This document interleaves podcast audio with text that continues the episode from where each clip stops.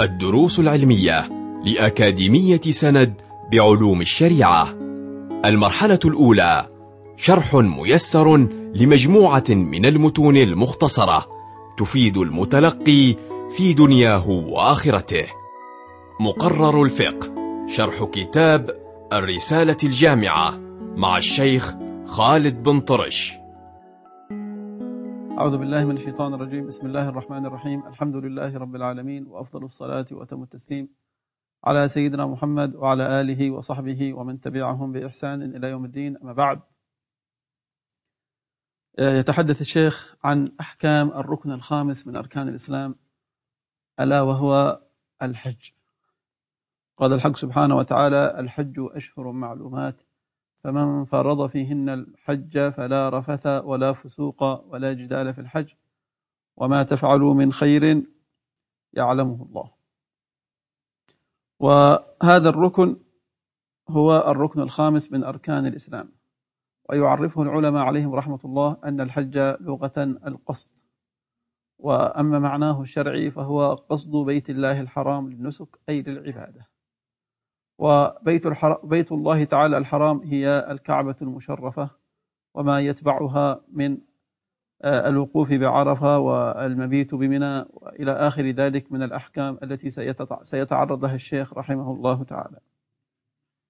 إذا هناك واجبان الواجب الأول وهو واجب بالإجماع وهو منصوص عليه في حديث بني الإسلام على خمس وكذلك في حديث سؤال جبريل النبي صلى الله عليه وسلم عندما جاء يسأله عن أحكام الدين الثلاثة الإسلام والإيمان وكذلك ما يتعلق بأمور الإحسان والمراقبة للحق سبحانه وتعالى إلى آخر الحديث وعما يتعلق كذلك بأحكام الساعة وعلامات الساعة إلى آخر الحديث المشهور الذي جاء في صحيح البخاري ومسلم. آه، يقول الشيخ رحمه الله وأما الحج فهو خامس أركان الإسلام. خامس أركان الإسلام. وبعض العلماء يفضل الزكاة على على على الحج. والجمهور على تفضيل الزكاة على الحج. ولكن البعض يفضل الحج على الزكاة لأن الحج فيه يعني بذل للنفس وبذل بالمال. هناك الإنسان يبذل فيه مالا ويبذل فيه بدنا. يعني يعني يكون هناك يعني يعني بذل وجهد بالمال وكذلك جهد بالطاقة والبدن لأن فيه حركة وسعي إلى آخره إلى آخر أعمال الحج.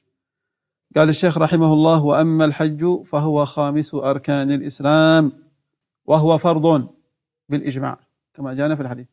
أما العمرة فعندنا مذهب الإمام الشافعي هي فرض كالحج. قال صاحب الزبد الحج فرض وكذاك العمرة لم يجب في العمر غير مرة. ولكن الآخرون يقولون فمنهم من قال أنها سنة, سنة ومنهم من رأى أنها فرض كفاية. ولكن مذهبنا مذهب الإمام الشافعي هو المشهور وهو المشهور آه المشهور في مذهب الإمام الشافعي أن العمرة واجبة في العمر مرة كالحج. قال الشيخ رحمه الله وهو فرض على كل مسلم مكلف حر. هذا هذا هذا شروط هذا هذه شروط الوجوب. لابد أن يكون مسلم. أما الكافر فإنه وإن كان يطالب به في الآخرة إذا تركه وكان مستطيعا. ولكنه لا يصح أن يؤديه في حالة كفره ولكن يقال له أسلم وأدي هذه هذه الفريضة. وكذلك إذا كان غير مكلف بأن يكون صبيا فالصبي وإن كان يصح منه الحج كما جاءنا عنه صلى الله عليه وسلم عندما سأل تلك المرأة رسول الله صلى الله عليه وسلم أعلى هذا حج؟ قال نعم ولك أجر. فالصبي يصح منه الحج ولكن لا يجب عليه. وكذلك المجنون يصح منه الحج ولكن لا يجب عليه. فلا بد أن يكون مكلف أي بالغا عاقلا والشرط الثالث من شروط الوجوب وهو أن يكون حرا. أما لو كان عبدا فالعبد لا يجب لا يجب عليه الحج. قال الشيخ رحمه الله وكذا العمرة. العمرة أيضا واجبة كالحج كما تقدم معنا قبل قليل. والعمرة لغة الزيارة وفي الاصطلاح هي زيارة بيت الله الحرام للنسك. وهناك مفارقة بسيطة بين أعمال الحج وأعمال العمرة وإلا فغالب أعمال العمرة هي أعمال الحج وغالب أعمال الحج هي, هي أعمال العمرة. قال الشيخ رحمه الله وكذا العمرة في العمر مرة. ثم ذكر شروط شرطا آخر. قال بشرط الاستطاعة. بشرط الاستطاعة. ثم فسر الاستطاعة بقوله وهي أن يملك ما يحتاج إليه في سفره. لابد حتى يجب عليه الحج لابد أن يملك. يعني يملك مالا.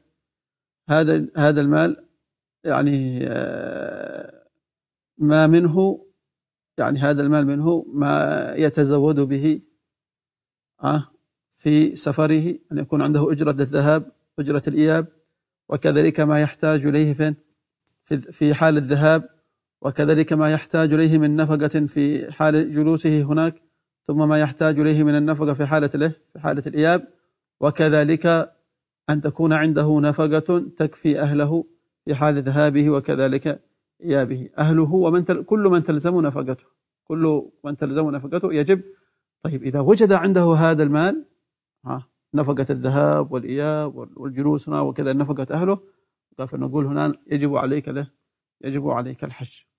ولا عذر لك في ترك الحج حينئذ. فلو كان هذا الرجل هذا حاله ثم ترك الحج فقل تركه وهو مستطيع. فيجب عليه بمعنى لو مات ولم يتم الحج فيكون آثما والعياذ بالله يكون آثما. ولذلك يجب عليه أيضا ينبغي ينبغي من كان هذا حاله أن يبادر يبادر. فإن الأعمار لا يدري الإنسان متى متى يؤخذ عمره. ولذلك ينبغي لمن توفر فيه هذا الشرط أن يهرع إلى بيت الله الحرام ليحج ليسقط عن نفسه هذه الفريضة المعظمة المعظمة. قال الشيخ رحمه الله وهي أن يملك ما يحتاج إليه في سفره إلى الحج ذهابا وذهابا وإيابا.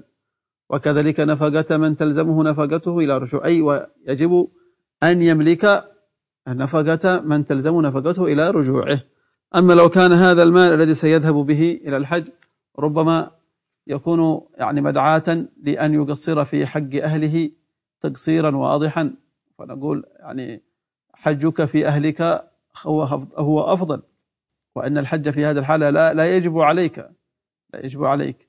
ولكن إذا كان ذلك المال يعني هناك عنده من المال ما يكفيه في نفقته ذهابا وإيابا وكذلك نفقة أهله. في هذه الحالة يجب عليك الحج وهو يعني واجب محتم عليك أداء هذا الحج لأنه توفر فيك شرطه. ثم أن العلماء رحمهم الله يتكلمون عن الاستطاعة. والاستطاعة تنقسم إلى قسمين استطاعة بالنفس واستطاعة بالغير. الاستطاعة بالنفس أن يكون هذا الشخص عنده ذلك له ذلك يعني ما يكفيه من النفقة وكذلك عنده القدرة على أداء ذلك تلك الفريضة بنفسه أو بمعونة شخص آخر. شخص هو ما يقدر بنفسه لكن يحتاج يعني هو يعني يستطيع لكن بغيره. كيف يستطيع بغيره؟ يعني يحتاج إلى شخص كان يكون أعمى مثلا يحتاج إلى شخص يقوده. في هذه الحالة نقول يجب عليك أن تستأجر شخصا يقودك إلى الحج لكن هناك القسم الثاني من أنواع الاستطاعة والأقسام وهي الاستطاعة بالغير. كان يكون هذا الشخص ما وجد شخصا أبدا. أو ما عنده قدرة حتى بالغير ما يستطيع كأن يكون معضوبا مطرحا مطروحا على الفراش. صعب.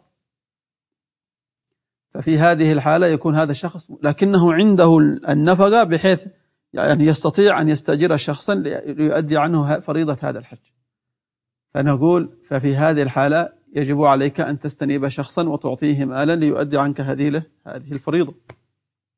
وتسمى هذه استطاعة بالغير قال الشيخ رحمه الله وأعمال الحج ثلاثة أشياء أركان وواجبات وسنن.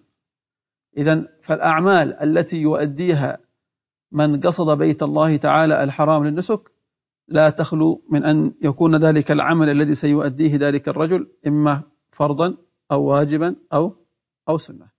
ومذهب الإمام الشافعي رحمه الله لا يفرقون بين الواجب والفرض إلا في الحج. بخلاف مذهب السادة الأحناف فإنه يفرقون بين الواجب والفرض حتى في الصلاة. ولكن مذهبنا مذهب الإمام الشافعي لا يفرقون فالواجب هو الفرض والفرض هو الواجب لكن في الحج يفرقون بين الفرض والواجب. وتفريقهم هو كالآتي الفرض عندنا في مذهب الإمام الشافعي أو الركن ويقال له الفرض هو ما يتوقف الحج على الإتيان به. ولا يجبر تركه بدم. فما فإذا ترك فرضا أو ركنا من أركان الحج الخمسة ساتي معنا فإن حجه يكون معلقا. فلو أراد أن يجبره دم يكفي يقول لا ما يكفي.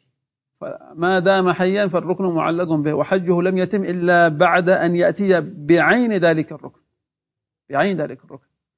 إذا فالركن عندنا في أركان في الحج هنا هو ما يتوقف الحج عليه عن على الإتيان به ولا يجبر تركه ولا يجبر تركه بدم بخلاف الواجبات الواجب هو الحج لا يتوقف على الإتيان به. ويجبر تركه بدم ويجبر تركه بدم لماذا ما يتوقف الحج عليه؟ يقول لأن ترك الواجب إذا ترك الواجب مثلا ثم مضى الوقت فقد خرج وقت أداء ذلك الواجب. وإذا خرج وقت أداء ذلك الواجب نقول هناك قصور في حجه فإذا يعني يلزمه أن يجبر ذلك القصور وجبر ذلك القصور يكون آه، بإخراج دم كما هو يعني على حسب ما يقرر أو ما يقرره الفقهاء من أنواع تلك الدماء أو آه، الدم الذي يكون مجزئا في جبر ذلك له في جبر ذلك الواجب. هذا بالنسبة للواجب. قال وسنن والسنن جمع سنة. وهي أيضا ما لا يتوقف عليه الحج ولا يجبر تركه بدم فلو ترك سنة فقد فوت على نفسه الأجر والثواب. حجه صحيح ولكن فوت على نفسه الأجر والثواب. قال سأخرج دم جبرانا. نقول لا السنة لا تجبر بدم. والواجب يجبر بدم. أما الركن فلا يجبر بدم. والمعنى من ذلك يكون معلقا عليه ويكون حجه ناقصا حتى يأتي حتى يأتي بذلك الركن. أسأل الحق سبحانه وتعالى ويأتي معنا إن شاء الله تعالى العمل الأول أو الأعمال الأولى من الأعمال التي يؤديها الحاج في حجه وهي الأركان. يأتي معنا بسطها إن شاء الله تعالى. أسأل الحق سبحانه وتعالى كمال العلم والمعرفة إنه أرحم الراحمين وأكرم الأكرمين. وصلى الله وسلم وبارك على سيدنا محمد النبي الأمي وعلى آله وصحبه وسلم. وآخر دعوانا. الحمد لله رب العالمين. كنتم مع الدروس العلمية لأكاديمية سند بعلوم الشريعة. يمكنكم متابعة جميع الدروس عبر موقع الأكاديمية وتطبيقاتها الإلكترونية. سند علم سلوك دعوة.